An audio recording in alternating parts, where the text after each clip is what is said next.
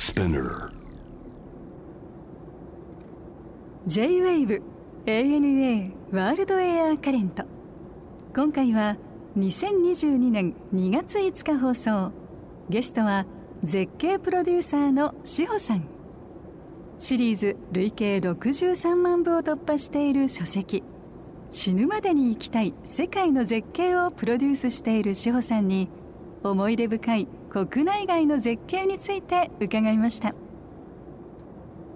志保さんのねツイッターのやつとかもなんか僕のところのこういろいろ流れてきたりする時あるんですよえね。本当ですか、うん。ありがとうございます。すっごいまあ多くなってるよね最近ね。これ絶景をさなんかこの SNS でこそうですね。やっぱり、まあ、いろんな、まあ、スマホでも綺麗な写真撮れるようになったので、本当に綺麗な写真をこう一般の方でも撮って発信できる時代になったなっていうふうに思います。うまあ多分でも志保さんそのきっかけだと思うんですけれどそもそもそのはい。絶景をプロデュースしていこう、はい。そしてみんなにこう紹介していこうっていうのはこれどういうことだったんですか？もともとは何だったんですかきっかけは？もともとは始まりは2012年だったんですけれどおもあの、まあ、大学時代から旅行は好きだったんですけど、まあ、本当に一般的なうん。学生という感じだったんですが、はい。それが卒業して、うん。まあ、会社に入社した時にちょっと一つきっかけがあったんですよね。うん。それがあの入った会社が広告代理店だったんですけれどもその新人全員に対して一人一つフェイスブックページっていうのを立ち上げて、うん。いいね数をこう全員で競い合いなさいという課題が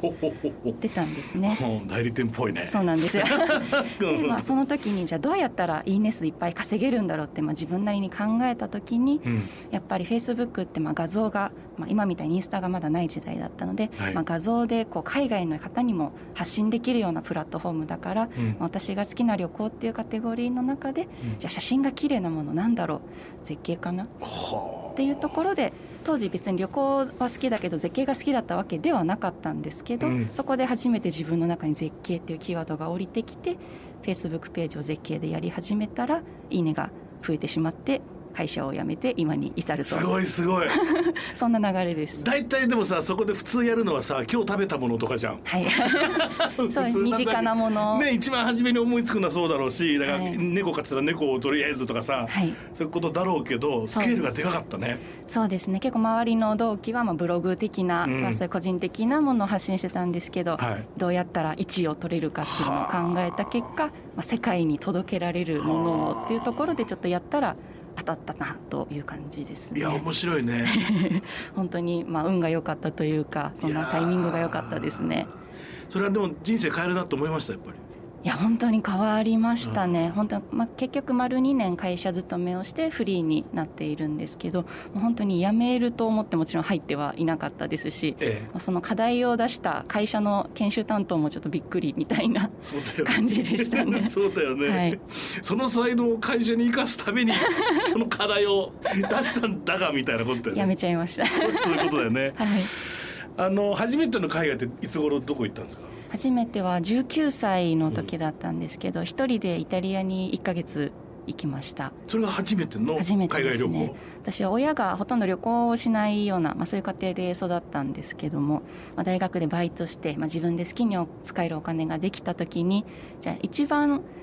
なんだろう効率よくいろんな場所見れるのってなんだろうって考えた時にあじゃあ長い期間いた方がコスパよくいろんな場所見れるじゃんっていうすごく安直な考えでポンと行ってしまったっていう感じで。それはイタリアが好きだったってこと？それも全然イタリアが好きだったっていうの全くなくて英語通じるとこに行こうという気持ちで最初イギリスに行こうと思ったんですけど、イギリスに、まあ、ちょうど行くなら、まあ、ボランティアみたいなのも参加しようかなっていうのもあったんですがそのイギリスにちょうどそういうプログラムがなかったので、じゃあイギリスと名前似てるからイタリア行こうかなみたいな。いいな、い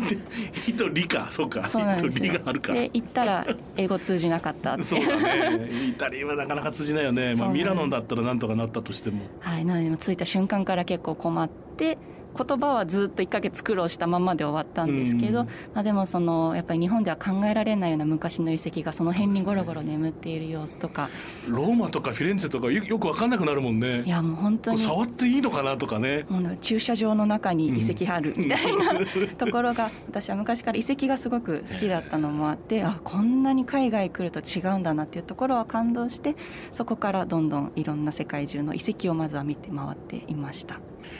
でもすごいねその、まあ、プランニングもそうだけどイタリアにそのね1か月じゃあいろんな街行ったわけですか、はい、そうですね。ローマから入ってフィレンツェ行ってベネチア行ってでそこから少しボローニャの方でボランティアを少し活動をしてからミラノに行って、まあ、帰ってきたなるほど。北の方を攻めたってことですね。そうですね。はい。素敵ですね。いやもうすごいあの思い出最初にこうイタリアの風を感じた瞬間っていうのは今でもやっぱり60カ国行ってますけど忘れられないですね、はい、そのボランティアって何やったんですか？ボローニャは。私は大学が環境問題を専攻する学部にいたので、まあ、田舎のまあ山の中で自然を整備して地元の方が園内を散策できるような散策路を作りましょうっていう2週間のプログラムで世界中から30人ぐらい同世代の学生が集められて寝食を共にしながら朝から晩までひたすら木を切るっていう そういう2週間を過ごしました。素敵だね。でもそこでなんか旅の楽しさっていうのって学んだんじゃないですか？その初めての旅で。そうですね。まあでもその時は英語が喋れると思って行ったのに全く自分の英語が通じないことに気づいてちょっとショックだったっていう体験でもあったんですけども、うん、でもやっぱり同世代の他の国の人と出会う機会ってやっぱり日本で全くなかったので、うん、聞いたことない国の子と仲良くなったりとかそれこそ一番仲良くなったのがウクライナの女の子だったんですけど、はい、ウクライナってどこっていうところから帰ってきてからはすごくウクライナが身近な国になったりっていうのはやっぱり現地に行って人と出会ったからこそだなっていう経験にはなりました。さて今日は翔さんがこれまでに行かれた海外でそれこそ、まあ、いろんなところでご紹介されてるとは思うんですが、まあ、この絶景は皆さんどうですか？ちょっと見といたらどうっていうところをいくつか挙げていただこうと思うんですけど、はい、まずこれはエチオピア。はい。これまで行った絶景の中で一番過酷だったなっていうのがこのエチオピアで。旅としてはい、もう一回行くかって言われたらもういいかなっていう 場所なんですがエチオピアの中でもダナキル砂漠と言われている場所がありまして、うん。うん、そこが世界で最も過酷な場所っていうキャッチコピーがついているぐらい、うん、もう本当に生き物がもうそもそも生きていけないような条件下にある絶景なんですね。暑い当然。暑いです。暑いですし、うん、あの科学的な物質が湧いているのでそもそも危険というところで、まあ、この砂漠っていう名前なんですけど火山地帯なんですね、うん、なるほど。なのでその地下からこう化学物質が湧き出していて、うん、でそのおかげで絶景が生まれているっていう場所なんですけれども。これか。はいなんて色ですか？これすごいことねこれはまあ極彩色で、まあ、黄色とか蛍光緑みたいなものが地面にこう液体として染み出しているっていう場所なんですけども結構「ドラゴンボール」のナメック星みたいっていう方が多かったりしますね。なんか火星ってこんなかなとかね、はい、なんかそんな感じでね。硫黄とかがでも匂いもそう温泉みたいなやつなの？私もそう思って行ったんですけど意外とそんなこともなく匂いは普通なんですけれどももうもうこの液体がカリウムが液状化すると緑になったりとか、まあ、硫黄が黄色になったりっていうものが色づいてるんですけど、ね、本当に危なすぎるので帽子とか落としたらもう拾えないから絶対落とさないでね、うん、みたいにもガイドさんに言われたりとかガイドさんが早く帰りたがるような俺もう痛くないっていうぐらい結構危険な あそうですか場所でして。でもそれを勝る美しさがあるということでいや本当に行ってよかったなって思いますね。こんな景色他で見たことないなっていう、うん、まあ、このやっぱり極彩色が自然でできてるっていうのがやっぱり素晴らしいなって思いましたね、このウクライナっていうのは、まあ、今ちょっとね情勢的にもいろいろニュース騒がせてますけれども、はい、どうなんですか？これはどういうところが？はい。ちょうど今お持ちいただいている本の表紙がこのウクライナなんですけれども。はいそうなんですよ。これ線路？これ線路で、はい、コインのトンネルと呼ばれている場所で森の中に線路が4キロほどバーッとまっすぐ通っていてそこに自然に木が丸くなることでトンネルが形成されているってロマンチックな場所です。すごい美しい。この線路は何なの？これはですね今実はまだ使われている線路。はい、なんですがそのお客さんが乗るものではなくてこれ線路一番先まで歩くと木材の加工工場みたいなのがあって業務用でその木材を運んでいる線路が1日3便ぐらい通っているっていう場所でその運行されていない時間は観光客が、はい、歩けますよという場所ですね。これはそのウクライナの中でもどういったエリアになるんですか、はい、田舎の方そうですね。エリアでいうと西側なので、ポーランド寄りの方で今ちょっと情勢悪があまり良くないのが東側なので、はい、まあ、逆側のエリアにはなりますね。うん。うわすごいね。これこの季節に行けばいいってことだね。そうですね、まあ、でも春夏。ここあのウクライナも季節四季があるので、私は夏に行ったのでこの新緑の時期に行ったんですけども秋に行けば黄色く、そうでしょうね。はい、紅葉して冬に行くと雪で真っ白になったりもするのでいつ行っても綺麗な、はい、違う景色見られるかなと思います。綺麗だねしかし。でこれケニアってのは、この本にはまだ載ってない新しく行った場所なんですけれども、どうしても行きたかったホテルがありまして、うん。もうそこのホテルが空いている日をもう狙って予約してケニアにわざわざ行ったっていう場所なんですけどそうなんですよ、ジラフマナーと言われるホテルで、はい。キリンと一緒に朝食が食べられるというホテル。まさしくそれが売りなのジラフだから。そうなんです。ジよラフマナー。でここがもう本当にキリンがホテルの敷地内にまあ放し飼いというとあれなんですけども、はいどちらかというとキリンの柵の中にホテルがあうんるというような場所で、こう人間が普通に朝食を食べているとここの窓からキリンがブワッと頭を出してきて 本当に一緒にご飯が食べられるという驚きのホテルででここすごく一泊も結構いいお値段がするんですけれども、世界中からやっぱり動物好きが集まっていて、なかなか予約が取れないっていうところなんですけど、えいやすごい唯一無二の体験ができるね。はい、場所だなと思ってちょっと奮発して行ってきました。サファリのロッジみたいな話でもないわけだねだから。そうですね。サファリのロッジって野生動物が来ることもあるよみたいなイメージだと思うんですけどここはもうすぐそこに いるというか本当に、まあ、餌でこう呼ぶこともできるんですけど、まあ、ある程度餌呼んでわーって触れ合ったら普通に自分のご飯食べたいじゃないですか、うん。なのでもうキリンとか全く見ずに一人で食べてても来るああそうまあ、なんか食べてるとよだれが垂れてくるんであはっあそう。と見上げるとキリンいたみたいな本当にもうゼロ距離でキリンと触れ合え何る頭ぐらいいるんですかその敷と地内に？私がいた時は12頭はいいましたね。絶滅危惧種を保護してるっていう施設なので、一頭一頭名前がついていてちゃんとあの優しく扱われているような、ねはい、そんなすごく楽しいホテルでした。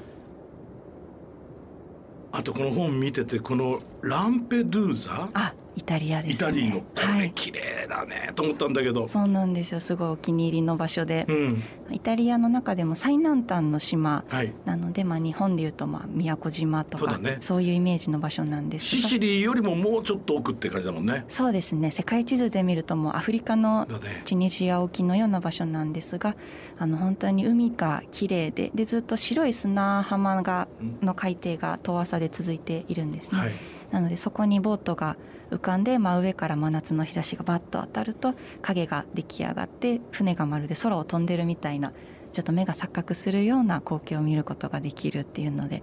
これも本当に一定肉眼で見ても浮いているように見えたのではい。綺麗だろうねこれ。もう本当に暑い場所なんですけど本当にもう島時間みたいなものが流れてるの島にいる人もみんなハッピーな雰囲気で。うん。で本当に時間を忘れてみんなボートでゴロゴロ過ごしているような。ね。はい本当に一日何も予定入れずにリラックス海楽しみたいなっていうのに最高な島でしたこれ行きたいな。シシリまでは行ったんだけどな。そうですね。なかなかイタリア人の方でも行かないでしょうね。島で。私も現地の、まあ、ローマに行って旅行会社の人にといろいろお話ししたんですけど、うん。ランペドゥーザ行ったことある人いるって言ったら一人もいなくて。なので結構イタリアでは珍しいんですけどだからこそ多分この綺麗さが、まあね。はい、保たれているのかなとも思いました。ああいやだってこのね地図の中で一緒にパッて出てくるとサントリーニとかさ、はい。もう観光ですごいじゃないですか。そうですね、そうバカはい、ンス時期のね もう人ばっかりになっちゃうから。そうですね。もう本当に何を見に来た人を見に来たのかっていうぐらい、綺麗はし可愛いし、はい。楽しいけど、はい、こういう景色ではないもんね。そうですね。本当にランペドゥーザ人探すのが大変なエリアも あるぐらいなので。あ本当。うん。アクセスは大変じゃないんですか？えっと、飛行機であうん。のシシ夏はシチリアからも出てます。し基本はローマから、はい、直行便で行けますね。いやこれをちょっとチェックしたいなとぜひイ思いました。タリア行かれる際は行ってみてください、ね。あの絶景ポイントいろいろ、まあ、魅力いろんな魅力あると思うんですけど、はい。星野さん選ぶときになんかこうポイントにしてるところってのあるんですか？何かこうこういうところだからこそっていう、そうですね。一応私の中で絶景を選ぶ基準が2つありまして、はい、1つ目がその写真で見た時の美しさ、まあ、見た目の美しさっていうところと2つ目がその美しさにストーリー性があるかどうかっていうのを自分としては基準にしています。うん。でまあその基準って本当に人それぞれみんな違っていいと思うんですけど、はい。私がご紹介する絶景はもうわざわざそこに足を運びたくなるような、うん。まあ、そこでしか見れない理由っていうのが客観的にあるものにしたいなというふうに思っているので、まあ例えば歴史的に見てこの地形はここにしか存在しないだったりとか、まあ、本当に夕日が美しいで夕日を見るために本当に世界中から人が集まっている、だからここは素晴らしい、でまああとは映画のロケ地になっているみたいな、まあ、そのような何か語れるような物語があるような場所っていうのを世界中日本中から選ぶようにしています。いいねこれからまたもしね、まあもうちょっとこう行けるようになったとしたらどこ行きたいですか？と今すごく行きたい国が一個あってそれがブラジルなんですけどもあのレンソイス・マラニャンセス国立公園と呼ばれている場所がありまして、そこにずっと行きたいなと思っています。これは何を見に行くんですか？これはですね1年の中で1か月だけ見られる絶景っていうのがあるんですね。うん。でそれがあの夏の7月ぐらいのうん。見られる絶景なんですが普段この国立公園は一面のもう白砂漠はい。本当東京都が収まるぐらいの白砂漠なんですけれども雨季には雨がこう降るんですね、でその染み込んだ雨が夏になるとまた上がってきて、うん。で白砂漠の中に巨大なエメラルドブルーの湖が何千個も登場する。うん。でまたその水が地下水が少なくなるとどんどんと湖が消えていくっていう幻の湖の光景っていうのが見られてで私は世界一周してる友達が周りにたくさんいるんですけど、このレンソイスが一番の絶景だったって言ってる友達が何人もいましてこれは見なければならないなと。で、まあ、コロナにならなかったら行く予定をしていて で行けなかったので、うん。ちょっとすごい気持ちが高いところでまだ止まっちゃってて悔しいなというところです。ぜひ行って僕たちに紹介してくださいその美しいですね、はい。景色を。ちょっと撮っていきたいなと思います。ね。はい。あとはこれはイスラム系の国も行きたいって？はい、そうですね、あのイスラム系の国はこれまでまあドバイだったりとか、あのモロッコとかも行ってはいるんですけども、うすごく日本でまあ報道されている情報ってすごく怖い側面しかないんですが実際行くとすごく人も温かくて、ご飯も美味しくて文化大好きなのでそのイスラム系の国もっともっと行ってみたいなと思っています。特にウズベキスタンとイランが私の周りですごく良かったっていう友達が多くてで宗教建築もあのやっぱり写真で見るととても美しいものが多いのでこれもやっぱり自分の目で見てみたいなと思っています。そうね。いや僕もモロッコトルコは行ったことありますけど、はい。ウズベキスタンイラン行ってないもんな。そうですね。やっぱり昔から文化の交流地点だったっていうのもあっていろんな文化がこうやっぱり洗練されて洗練されて残ってるっていうふうに聞いているのでいややっぱりコーランとかをこう聞きながら五感でこう浸ってみたいなと、ね、はい、思ってます。ね綺麗だろうね、はい。ちなみにそのプロデューサー志保さん絶景プロデューサーの志保さんの旅の前の予習ってどういうふうにするんですか、そうですね、まあ、最近だともう写真をちょっと撮るっていう目的で行くことも多かったりするのであの自分が撮りたい場所、まあ、それが見れる条件っていうのは何だろうっていうのはいろいろ実際に行った方の情報を聞いたり調べたりっていうのがそうだね。時期とかもあるしね、はい天気もリスクあるしね。そうですね。うん。なのでこの先ほどのウクライナの場所はいつ一番この緑が燃えるのかっていうのを 調べて、はい。でウクライナは日本よりちょっと涼しいから、うん日本の新緑よりは遅い時期に行った方がいいっていうのを調べて行ったりとか。であとはまあやっぱり天気が悪いといけないので、絶対見たい場所は3日間確保して1日ぐらい晴れるだろうっていうのを見越して行ったりとか。うん。でこのまあウクライナの場所もやっぱり日差しが強すぎると白飛びしちゃってうまく撮れなかったり暗すぎるとまた写真撮れなかったりっていうので。ご苦労があるのね。いろいろ実は。そりゃそうだよね。いや本当にさ結局最終的には1枚だもんね残るのはね。そうですねベストをベストだもんね。選ぶんですけどボツになってお蔵入りしているものが実はフォルダにはたくさん、ああそりゃそうだよ。はいございます。今はねこう状況的にちょっとこう海外の旅は難しいですがはい逆に言うとこの日本国内の絶景っていうのはたくさんあるじゃないですか。またこれはまた。いやもう本当にコロナ禍でまあ良かったなって思っていることが、日本ってこんなに素晴らしい国だったなっていうのも改めて再認識できたっていうことでした、で最近は特に島旅離島にハマってましてあの新潟の佐渡島だったりとか、はい、東京の小笠原もこの34年で初めて旅行してるんですけど、うん、島ってやっぱり独自の文化が残っているので、ね、本当に近い距離でもこんなに食文化作っているもの違うんだなっていうのが、うん、あの私自身驚いて楽しかったのでそういう島旅の良さっていうのをもっといろんな方に伝えていけるようになったらいいなと思ってますね。次狙ってる島どっかあるんですか？次は長崎の壱岐に行ってみたいなって思ってます。行かれたことはありますか？その近くまで行って釣りをしたことありますけど、はい、壱岐の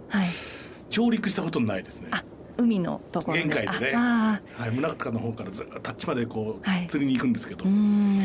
で本当にだから一気にたどり着いて一泊してで、はい、釣りながら帰ってくるっていうコースもあるんですよね。いいですね。壱岐は本当に神社神様が住んでる島って言われていて神社が島の中に何百個も存在しているっていうところで、まあ、それだけ信仰が厚い島ってどんな暮らしをしてるんだろうっていうのがこれまでそういう場所に行ったことがなかったので、ちょっと行って体験してみたいなと思いながらなかなかちょっとはい行けていないですね、うん、行ってみたいですさて今後、まあ、この絶景にまつわるお仕事でやってみ、い、きたいな力を入れていきたいなということはどんなことですか？はい、ちょうど去年コロナ禍で始めた、まあ、自分の企画が一つありまして「絶景で学ぶ世界史」っていう動画をあの自分で企画して制作をしています。うんであの絶景って、まあ、やっぱり、まあ、見て美しい行って楽しいっていうのはもちろんなんですけど、はい、実際に絶景を見てじゃあなんでこんなに美しいのかっていうのを調べていくとそこには宗教的なものだったり歴史的な背景だったり地理的なものだったり、うん、歴史の物語っていうのがたくさん詰まっているなっていうのを感じていてで私がすごい勉強になるなっていうのを感じていました。なので、まあ、ただ勉強ってつまらないじゃないですか。私も世界史すごい好きじゃなくて全く覚えてなかったんですけど入り口が絶景だとすごく楽しく学べるっていうことに気づいたので何かその絶景を入り口にして学びにつながるような楽しく学べるコンテンツ作れないかということであの YouTube で動画をアップしているんですが、はい、あの代々木ゼミナールの人気の世界史コースで佐藤幸雄先生という方がいらっしゃるんですが、はい、その先生にすごくポップな感じでカジュアルに世界史を教えてもらってます。まあ、例えばモン・サン・ミッシェルってなんであんなに変な場所であんな形をしているの、うん、みたいなものって結構まあ行った方でも意外と知らなかったり、ね、はい、するんですよね。うんなので、まあ、そういう見たことあるような綺麗な場所がなぜそういう形をしているのかみたいなものを、今全部で14箇所、はい、アップしているんですが何かこのような形で絶景見て楽しい行って楽しいだけではなくてその一歩先につながるようなものをこれからどんどん展開していけたらと思っています。いいですねこれはもうだからね逆に言うとこれから旅をしようと思っている、まあ、これを聞いてくださってるリスナーの皆さんもね、はい、そういうとこう予習になるよね。そうです私も本当に実際行った場所を今回動画にしてるんですけど、うん、ほとんど知らなかったことがいっぱい出てきて、はい、あ私が見たこれそういう意味だったんだっていうのをまた自分も改めて再訪したくなりました。そうだね、はい、そして日本の絶景もいろいろとどんどん発信してくださっております、はい、まあこれはやっぱり本当ね今旅行けないからこそですけど先ほどあの翔さんもおっしゃいましたけどこのコロナ禍においてこの国内の魅力ってみんな再発見してると思うんですよね、はい、それをこうまたそこに住んでる方の何かこう活力にもなっていくでしょうし、はい、観光促進にもなると思うんですけどそうですね。最近、まあ、今絶景プロデューサーとして仕事させていただいている中で、うん、地方自治体さんの案件が一番多くさせていただいてるんですが、やっぱり最近、まあ、私も実家が田舎の方にありますけど、うん、私の地元には何もないってやっぱり地方の方っていう人が多いんですよね、うん、でも全然そんなことなくってやっぱり同じ場所でも時間帯を変えてみると実はここって真ん中に天の川流れるんだよ。でも地元の人って夜中起きないよね。みたいなことだったりとか1年でこの日だけ夕日がこの岩の穴の真ん中に落ちるんだよ。でも住んでるという日って見に来ないよね。みたいな。でも外側の目線だからこそその地域の魅力に気づけるっていうのが私にはできるんじゃないのかなということで、